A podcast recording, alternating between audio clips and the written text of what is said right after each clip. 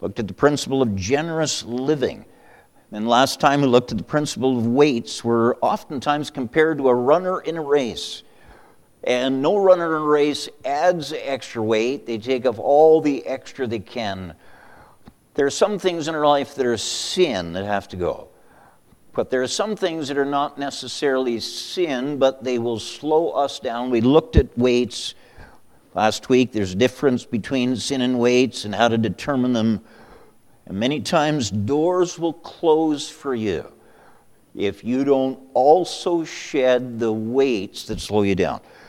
Pastor, what are we looking at? Well, look there in Luke chapter 12. I'd like to read uh, four verses if you'd follow as I do, beginning in Luke chapter 12 and verse number 16. Chapter 12 and verse 16 And he, Jesus, spake a parable unto them, saying, The ground of a certain rich man brought forth plentifully. And he thought within himself, saying, What shall I do? Because I have no room where to bestow my fruits. And he said, This will I do. I will pull down my barns and build greater, and there will I bestow all my fruits and my goods, and I will say to my soul, Soul, thou hast much goods laid up for many years. Take thine ease, eat, drink, and be merry. Let's pray. Father, we thank you for each one that's here. Thank you, Lord, for the Word of God that you placed in our hands, a perfect book. No time needs to be wasted on trying to fix it.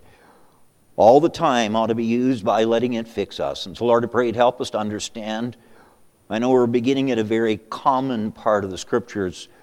Lord, I think there's much to be learned from this and other places. Lord, I pray you'd teach us yet another principle to live by. Help us to be teachable, help us to be open. May we be the better for you because of tonight. We ask it in Jesus' name. Amen. You know that, uh, preacher, what are we looking at? Well, tonight, if you're taking uh, uh, notes, the principle of eternal investments. The principle of eternal investments. And we started uh, tonight by reading this parable, and it was about a prosperous farmer. And as you read it, we find out that this particular year, that this prosperous farmer, that his crops had done so well that he had no place to store all the harvest. So here's what he decided. Look there in verse 17 says, And he thought within himself, saying, What shall I do? Because I have no room where to bestow my fruits. Verse 18 is what he decided. And he said, This will I do. I will pull down my barns and build greater. And there will I bestow all my fruits and my goods. And uh, you notice uh, with that decision, this is his reaction to his decision, verse 19. And he says, I will say to my soul, Soul, thou hast much goods laid up for many years. Take thine ease, eat, drink, and be merry. And so, again, this man thought he had made the wisest choice possible. I know every time I read this text, I imagine all the news was right around him, trying to figure his secret. How could he have such a great crop? Some probably figured it was the seed, and maybe some the fertilizer. Maybe some figured, no, no, it's the way he waters it. But you know, of all the people that were enamored with this man's success, there was one that wasn't. Look there in Luke chapter 12 and verse number 20. But God. Now, whenever you start a statement with but, it's taking the direction of the story 180 degrees the other way. So everybody is enthused with this prosperous farmer, but God. God's not enthused at all. In fact, keep reading Luke chapter 12 and verse 20. But God said unto him, Thou fool, this night thy soul shall be required of thee. Now, notice back there, if you would, in verse number, uh, verse number 19, he talked about his soul, and God corrects him about his soul. Verse number 20, But God said unto him, Thou fool, this night thy soul shall be required of thee. Then whose things, uh, who shall those things be which thou hast provided? And so our Lord was rebuking this man that everyone was congratulating. And our Lord was saying that when your soul heads on to another place, now you know I know that we're made of a body, soul, and spirit. And when we breathe our last breath, our spirit returns to God that gave it. Our body is laid in a grave somewhere, but it's our soul that's eternal. And if your soul has been saved, your soul ascends to glory, goes to heaven. If your soul's not saved, it goes to hell. And so here this man thought that his soul was set because all of his earthly possessions were in order. And God said, It doesn't really matter about your earthly possessions. And God said to this man, This night thy soul shall be required of thee. And the Lord was saying, notice it says there in verse 20, but God said unto him. So it could be that no one else, none of the reporters, none of the fellow farmers, none of the neighborhood saw or heard these words, but he heard them. Again, verse 20, but God said unto him, Thou fool, this night thy soul shall be required of thee. Then whose shall those things be which thou hast provided? Now, if you look real closely at that, God is saying that your soul is going to depart tonight. And all these things that you have put so much investment in, they're not going with you. Whose are all these things going to go to? And so again, he thought that he had made the wisest decision, and God really said, You've made foolish decision. Because all of your investment has been some, for something that's temporary. Again, my title tonight is The Principle of Eternal Investments. And you know, uh, just to set it clear, I don't have anything negative to say about being successful in secular work. You ought to do the very best at whatever work that you have. This isn't a slam on people that are hard workers. God bless you for it. The Bible says, Whatsoever thy hand findeth to do, do it with thy might. But because every secular endeavor is not going to go with us when we pass on, if all of your investments in this life have been in the secular, just like this man who God called a fool. God would say your choices have been foolish. So, this is not a slam on being successful at work, unless that's the only thing that you've been successful at. Uh, secondly, this is not a slam on buying some nice things. I mean, he, he was going to build another barn, a bigger barn, and this, this message is not a slam against that.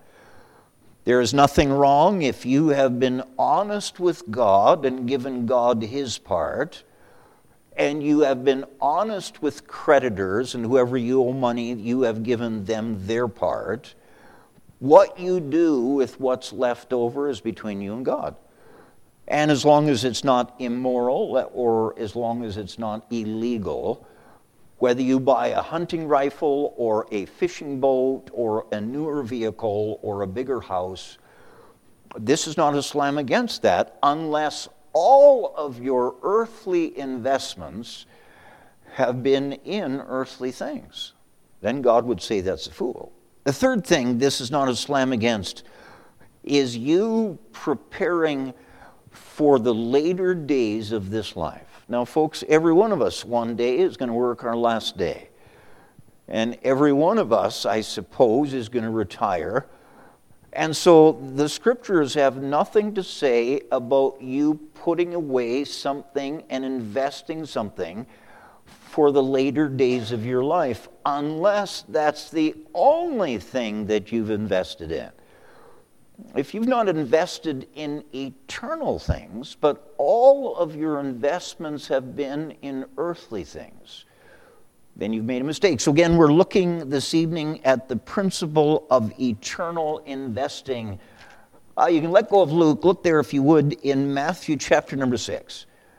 Matthew chapter number six, and I'm going to end with this question. And so don't fall asleep, but if you did fall asleep, this is the question we're going to end with. How much spiritual investment have you made? Pastor, I've started a good business, I've got a nice home. All those things are wonderful. In their place, nothing is wrong with any of those things. But if, not, listen, there are no U-Hauls being pulled on the back of hearses all the material things that you have, all the friends that you have made, all of that stuff stays here when your soul goes to eternity.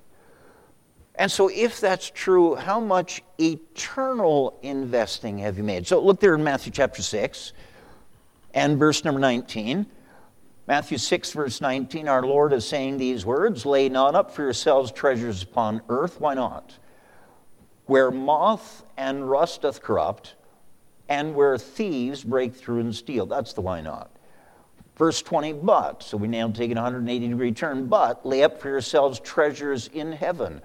Why? Where neither moth nor rust doth corrupt, and where thieves do not break through nor steal. Now, you know, if you listen to all the leading voices in the world, they will tell you a great deal about investing.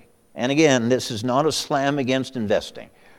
They'll tell you how to grow your wealth. They'll tell you how to spend your wealth. And if you don't uh, know how to grow wealth because you don't have any wealth to grow, they'll then tell you to borrow and then spend what you borrow. And so there's lots of books. Probably the number one kind of book being sold in bookstores is how to get wealthy, is how to earn money, it's how to get rich. That's, that's the number one that's out there. And uh, some of the biggest selling books are exactly on that subject. Some will say the best thing you could do is put all your money in a bank. I'm not sure that's the best wisdom. Some will say, no, no, you need to invest in stocks and bonds and mutuals. And if you listen to the, those voices, they'll each try to persuade you why the other guy's ideas won't work, but their ideas will work. And yet, when our Lord was on the earth, he talked about investments too. But his investment advice was completely different. Look again at verse 19, Matthew 6 19. He says, Lay not up for yourselves. So he's talking about the place not to invest, treasures upon earth. And the reason that he gave that, well, he gave in the rest of the verse because he said moth and rust can get to it and thieves can steal it. Instead, and it's a good thing, our Lord just didn't say what not to invest in. But verse number 20, but lay up for yourselves treasures in heaven. So our Lord really spelled out two options. And if you're taking notes, there are two options when it comes to investments. There are two options when it comes to investments. One option is investing in earthly things, and the second option is investing in heavenly things. I think that you'd agree that lost folks who live on this earth, for the most part, are investing in option one, earthly things. They're looking to accumulate earthly wealth by using their time, energy, money to get more. And sad to say, we can't say that all saved folk have chosen option two. There's plenty of saved people that are pursuing the same goals as lost people. And so, whenever someone makes a decision about investments, you know, one of the biggest considerations is risk.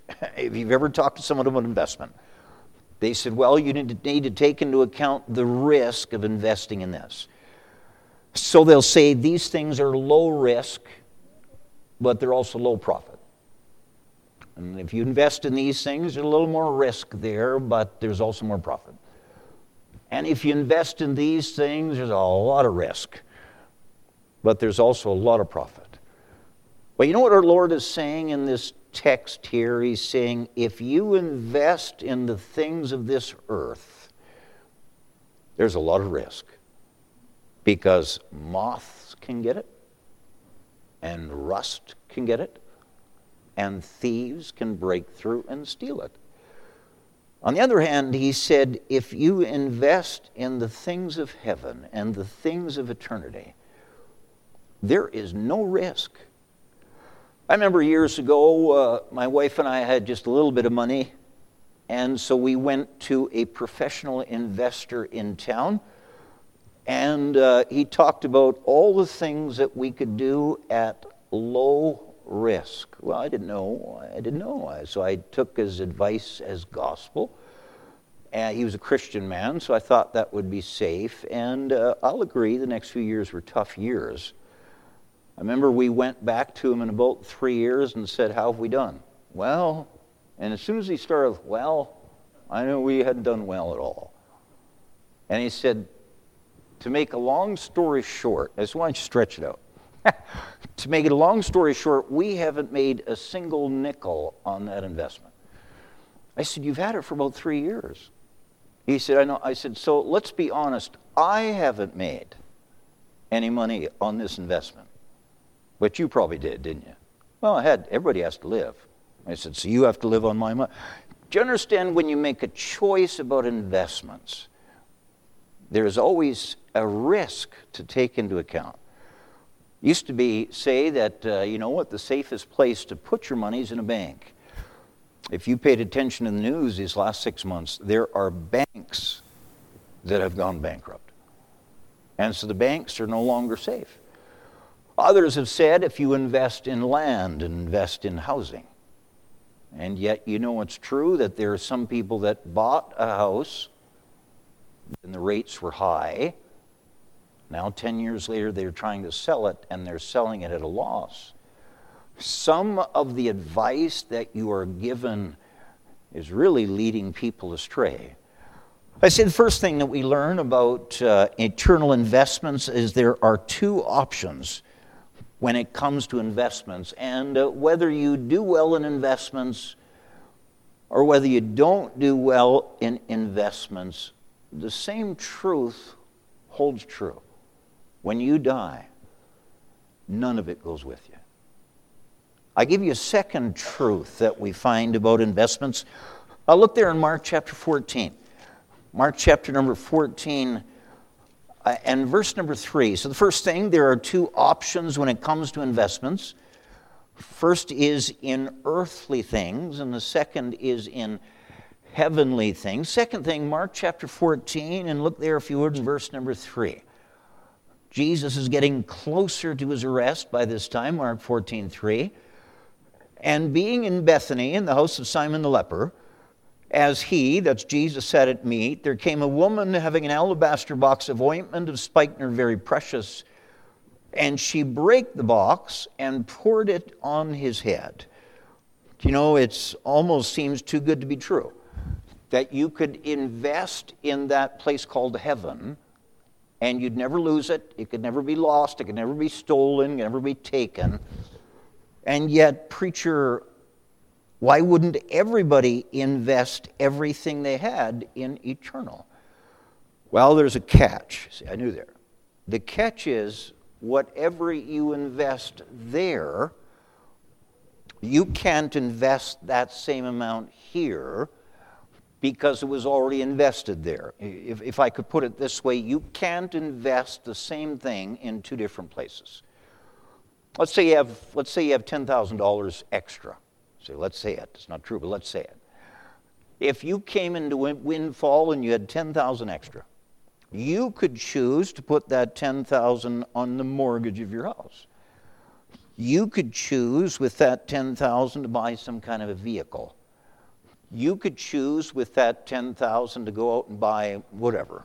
But you can't with that same 10,000 do all three. You have to choose which one of those things that you will do. Here, this woman who comes into this home where uh, Jesus is sitting, this woman takes this alabaster box of ointment, and it was a sealed container. It's not like she could pull the lid off and pour a little bit out and reseal it. If she decided that she was going to break this alabaster box of ointment and put it on Jesus to anoint him, she couldn't use that same ointment for something else. She had to make a choice. If you're taking notes, the second thing we learn about uh, eternal investments is every investment made in one will cost you in the other. Every investment made in one will cost you in the other. So, again, if you decide, I'm going to take everything I have, and we're not going there. If, if you decide, though, I'm going to take everything I have and invest it eternally, well, then it's going to cost you on this earth. There are going to be some things on this earth that you're going to go without. On the other hand, if you, like many, decide that you're going to invest everything you have in things of this earth, then you won't have something to invest in. You have to make a choice. If you choose there, it'll cost you here. If you choose here, it'll cost you there. This woman wasn't given a second option. She used what she had for an eternal thing, and by doing so, she forfeited using that same thing for an earthly thing. Now, hold on. I'm not saying that a Christian should invest every dollar that they have in spiritual things. I fear some of you think I'm going that way. Listen, folks, we all have to live, which means we all have to live somewhere. So you're either going to have a mortgage or rent unless you've paid it off. So you're going to have to spend something for where you live. All of us have to eat. Now, maybe not caviar and steak, but all of us have to eat. So you're going to have to spend some of what you have for food. All of us have to get from point A to point B. Unless point A and point B are only 100 feet apart, you're going to have to get some kind of vehicle. And with a vehicle comes insurance, with a vehicle comes gas, with a vehicle comes repairs. I am not saying that as a Christian you're not right with God if you don't invest everything that you have. And I'm not saying that. But I am saying to the degree that you invest what you have there, you no longer have that to invest here. And whatever you decide to invest here, you no longer have that to invest there. I say, secondly, we learn every investment made in one will cost you in the other. And so this woman took this alabaster box of precious ointment that she had obviously saved for something very important. And she decided that uh, the Lord was very important. And so she broke it.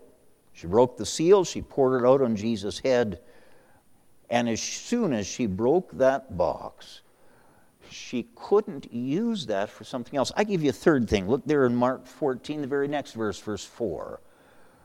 So, right after she did that, verse 4 and there were some that had indignation within themselves and said, Why was this waste of the ointment made? Could I say, third, expect to be criticized when you invest your very best in God?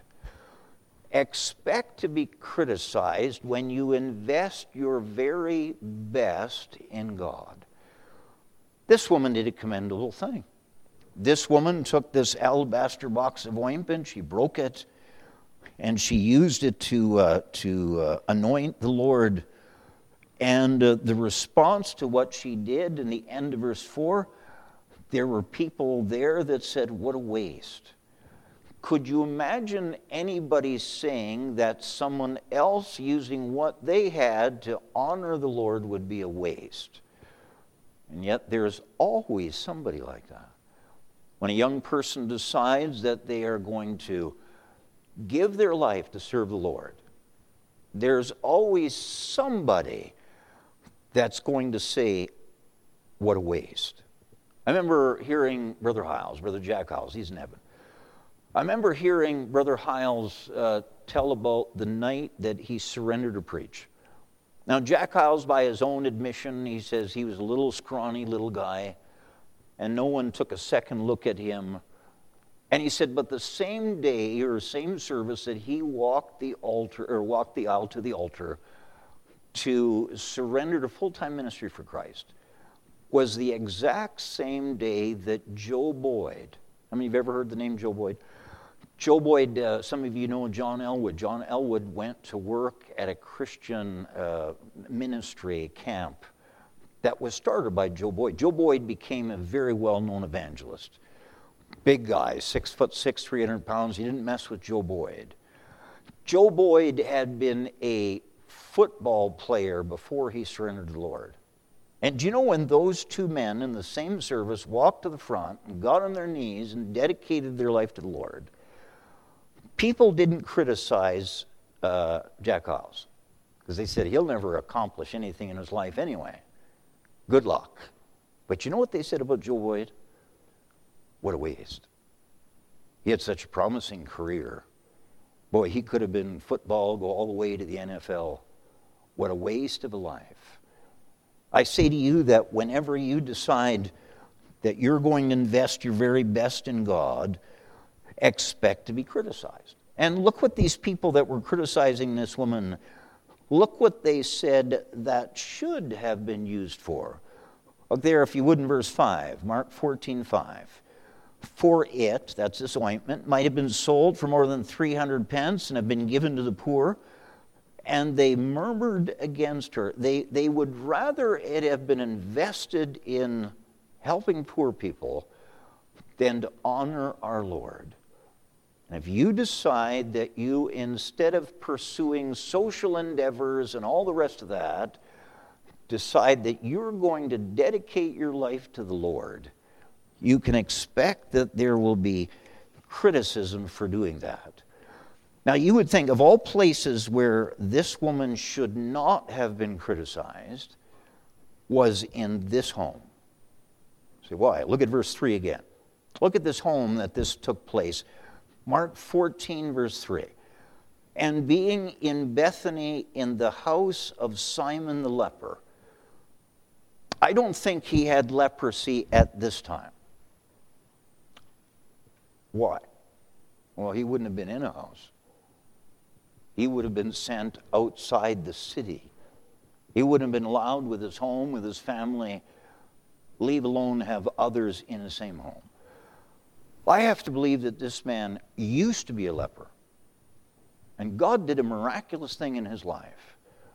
And he's now back at home, back with his family, able to invite the Lord himself to his home. I would have think that this would have been the last place where anybody that gave what this woman gave would be criticized. Could it, is it possible that he forgot all that the Lord had done for him? And, folks, when you and I forget all that the Lord's done for us, how quick we'll be to criticize others that give their very best to the Lord. Uh, look at the Lord, how the Lord defended the woman, verse 6. And Jesus said, Let her alone, why trouble ye her? She hath wrought a good work on me. Jesus commended her for the sacrifice she made. And then look at verse 9. Verily I say unto you, wheresoever this gospel shall be preached throughout the whole world, this also that she hath done shall be spoken of for a memorial of her. I think that she made an eternal investment. Having said that, let me give you the fourth thing, and I'm done with this. We've looked tonight at there are two options when it comes to investments. There are earthly investments, there are heavenly investments. Secondly, every investment made in one will cost you in the other. You have to make a choice. Third thing we've learned is expect to be criticized when you invest your very best in God, because always somebody won't like it. And the last thing, would you look there at Daniel chapter number 12? Daniel chapter 12 is where we'll start for this. But the last thing is what kind of investments can reap eternal rewards? Pastor, you talked about you can invest in earthly, you can invest in heavenly. Pastor, what kind of investments can reap eternal rewards? Well, let me give you a number of them and then we'll close. Daniel chapter 12 and verse 3. What kind of things, preacher, could I do that's an eternal investment? Well, Daniel 12, verse 3 Bible says, And they that be wise shall shine as the brightness of the firmament, and they that turn many to righteousness as the stars forever and ever.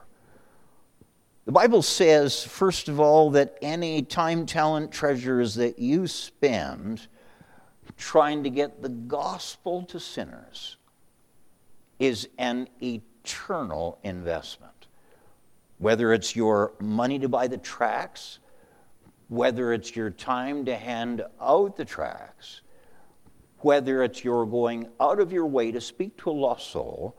Look at the verse again. It says, and they, so we're talking about the people that do this, and they that be wise shall shine as the brightness of the firmament, and they that turn many to righteousness as the stars forever and ever.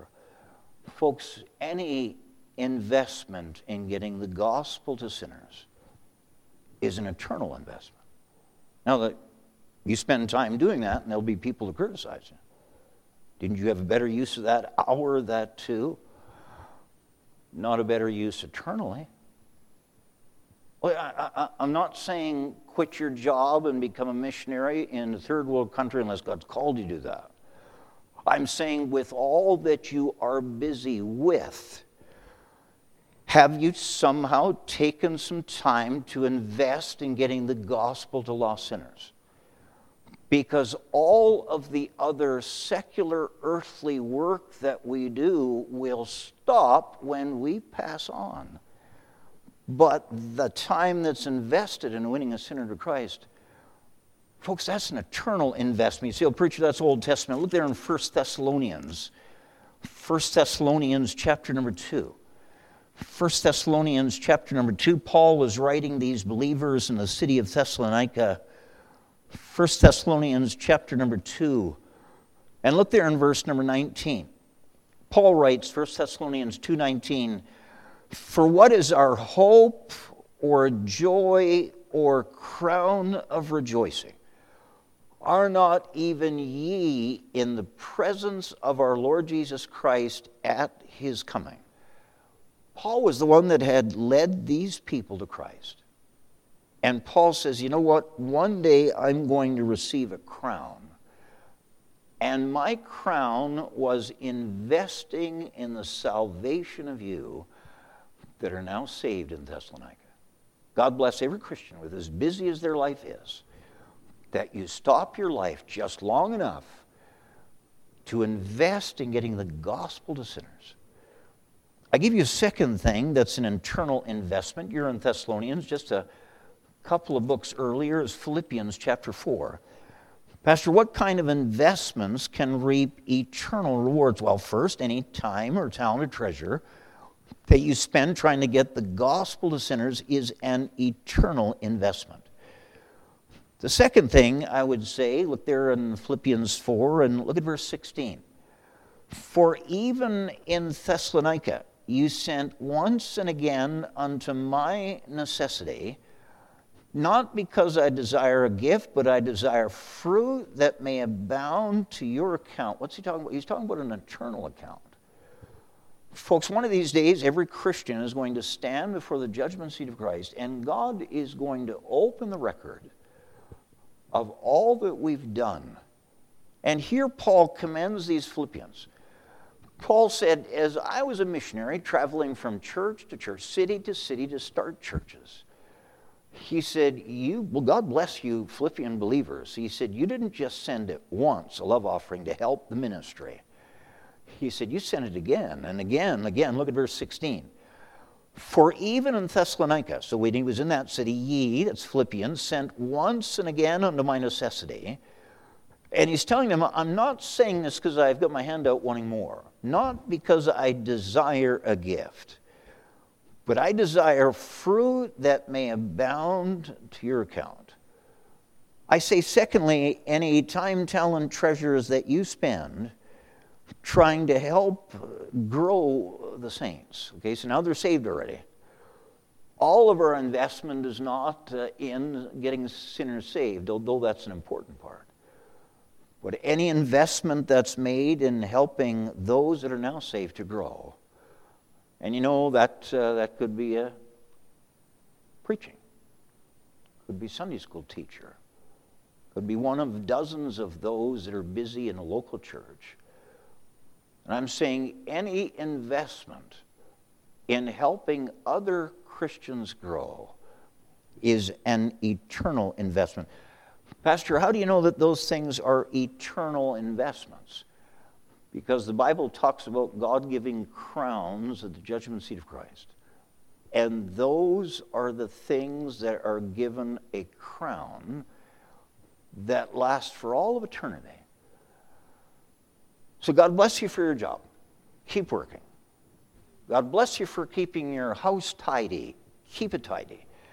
God bless you for raising your children. Keep raising them. God bless you for keeping your car in order. Good luck. But, folks, the things that are eternal investments, Don't somehow get so busy with all of those things that somehow you have no time for eternal things. Try to find the book of Nehemiah. I think it's the last place that I'm going to have you turn. Uh, the book of Nehemiah. If you uh, get to Psalms, you've gone too far. Before Psalms is Job, before Job is Esther, before Esther is a little book of Nehemiah. Look there in Nehemiah chapter 1, and really what got me thinking about all of this eternal investments was uh, this book of Nehemiah. I just taught it last night in Institute, a quick overview. And this book of Nehemiah is about a man that was in the palace of Shushan. So, you know where Canaan is.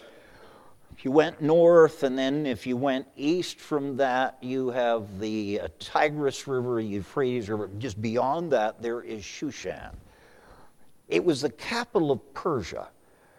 Persia was the world power in this day. And there was a man that was in that palace. His name was Nehemiah. Look at his job, Nehemiah chapter 1, the very end of verse 11. He says, For I was the king's cupbearer. He had a pretty good job. His job as a cupbearer, I guess, was whatever the king was about to drink, he first had to take a drink of it and then, if he didn't collapse from some kind of poisoning, then he gave it to the king. You'd have to understand that this man, Nehemiah, he had a good job. He was set for life. He was taken care of well, good clothes, good house, all the rest of that. And yet, the Bible begins this book, look there in verse number one. The words of Nehemiah, the son of Hachaliah, and it came to pass in the month Chisleu, in the 12th, uh, sorry, 20th year, as I was in Shushan the palace, that Hanani, one of my brethren, came, he and certain men of Judah, and I asked them concerning the Jews that had escaped, which were left to the captivity, and concerning Jerusalem. And they said unto me, The remnant that are left of the captivity here in the province are in great affliction and reproach. The wall of Jerusalem also is broken down, and the gates thereof are burned with fire. Verse 4 And it came to pass when I heard these things that I sat down and wept and mourned certain days and fasted and prayed before the God. Why, Nehemiah, why bother? You've got it made. You have a good job, a good home. You've got it set for life.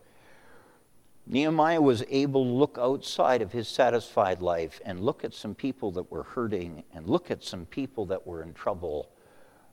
And if you know this book of Nehemiah, Nehemiah approached the king and he said, I would like, O king, your permission to go and rebuild the city of Jerusalem and rebuild their walls. And that's what this whole book of Nehemiah is about. Why bother? Because all of his plush life wasn't investing in anything eternal. And so he said, There's got to be more to life than a nice house than a nice horse, than a nice income, than a nice wardrobe. I've got to do something that has eternal value. Look there in Nehemiah chapter 3. Nehemiah chapter number 3. And look there in verse number 8. When you get to Nehemiah 3, Nehemiah is now to the city of Jerusalem. He is now orchestrated that this family will build this, rebuild this gate and this part of the wall, and this family will rebuild this gate in this part of the wall, and this family will rebuild this gate in this part of the wall. And uh, notice what it says about some of these that were doing that building. Look at verse number 8, Nehemiah 3, verse 8. Next unto him repaired Uzziel, the son of Harhaiah, of the goldsmiths. Hold on a minute. That man had a good job. He was a goldsmith. He made, no doubt, jewelry, probably made a good income. He was set. But somewhere in this whole thing, he thought, all of my good occupation isn't investing anything eternally. I want to have a part in rebuilding that wall. Keep reading Nehemiah chapter 3, look there in verse 9. Oh, keep it, we never finished verse 8. Next unto him repaired Hananiah, the son of one of the apothecaries. That's medicine. That's a, that's a drugstore man. He probably had it made. And yet he said, you know what? All of this occupation isn't setting anything for eternity. I want to be a part of something that's going to have an investment eternally. Here, here's my point. I'm almost done. Regardless of your occupation, regardless of your success, regardless of your home, your vehicles, regardless of all of that, when you breathe your last breath, all of that is of naught when it comes to eternal investing. Folks, don't let this life pass and be a success from the worldly standards and be empty handed from eternal standards. I remember as a young preacher, I, I preached a message, and my message was Will you have a tent or a mansion? And I don't know how doctrinal it was. I like to preach it. And the thesis of the was the Lord certainly has mansions in heaven, but whether you get a mansion in heaven depends upon what eternal supplies that you send up. That's quite a thought, isn't it? Too many Christians think when we get to heaven, we'll all be the same. We'll all have the same. We'll all be rewarded the same. That is contrary to the Word of God. Heard this cute little thing. Story is told of a miserly old Christian man who finally died. He presented himself at the pearly gates, and St. Peter greeted him and escorted him to his new heavenly home. And on the way there, they walked past some elegant mansions till they finally arrived at a broken down shack at the end of the street. St. Peter said, This is yours. He was so shocked. He said, Why am I left with this rundown shack when all of these others have such fine mansions? And St. Peter said, Well, sir, we did the best we could with the investments that you sent us. Only one life, twill soon be past. Only what's done for Christ will last. If this is true, what is it that you and I have done in the last seven days that's an investment in heaven? Or is it all an investment here? Even the richest and the most well known and the most affluent, if they don't take time to invest in eternal things, they will not be the richest in heaven or the most affluent. Let's pray. Father, we have looked tonight at another principle, and the principle is of eternal investments. Lord, I said at the beginning, we're not making fun of anyone that does well in this earth. We're not suggesting that everybody that's right with God has to give it all away to the work of God. We're not saying that. What we are saying is if the sum total of everything that any of us have done on this earth is only earthly, then in God's estimation, that was a foolish choice. Lord, we have two choices. We can invest earthly, we can invest heavenly. Where we invest in one, we can't invest it in the other.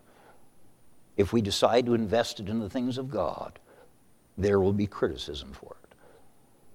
Lord, regardless of the criticism, this woman took the most precious thing that she had. She broke it and gave it to Christ. Help us to give the most precious things we have to our Lord because you're worthy. We ask it in Jesus' name. Amen.